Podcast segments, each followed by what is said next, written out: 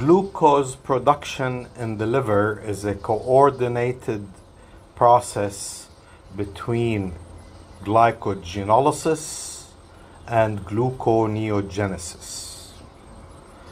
Glycogenolysis breaks down glycogen, providing glucose from glycogen stores, whereas gluconeogenesis will use smaller molecules as precursors like pyruvate, lactate, glycerol, and other carbon skeletons derived from amino acids to produce glucose.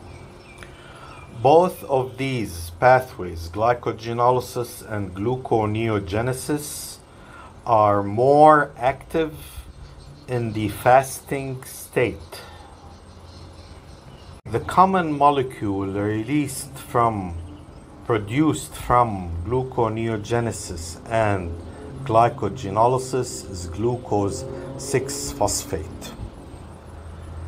The liver is unique in that it has glucose 6 phosphatase, which will produce glucose from glucose 6 phosphate.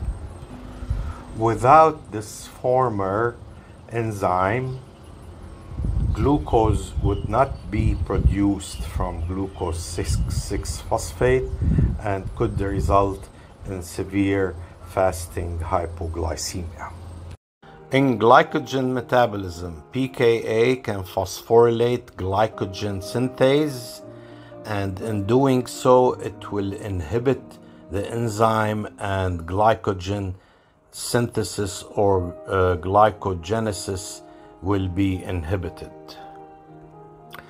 On the other hand, PKA will phosphorylate the glycogen phosphorylase kinase, which in turn will be activated and can phosphorylate glycogen phosphorylase and activate the latter enzyme for the hydrolysis of glycogen.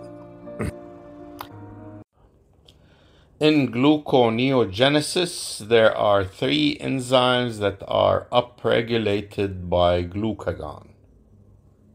These key enzymes are PEP carboxykinase, fructose 1,6 bisphosphatase, and glucose 6 phosphate phosphatase.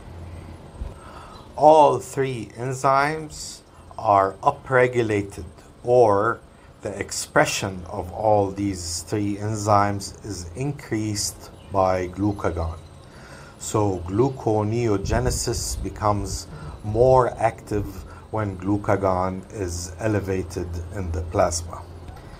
Another important allosteric regulator of gluconeogenesis is acetyl CoA.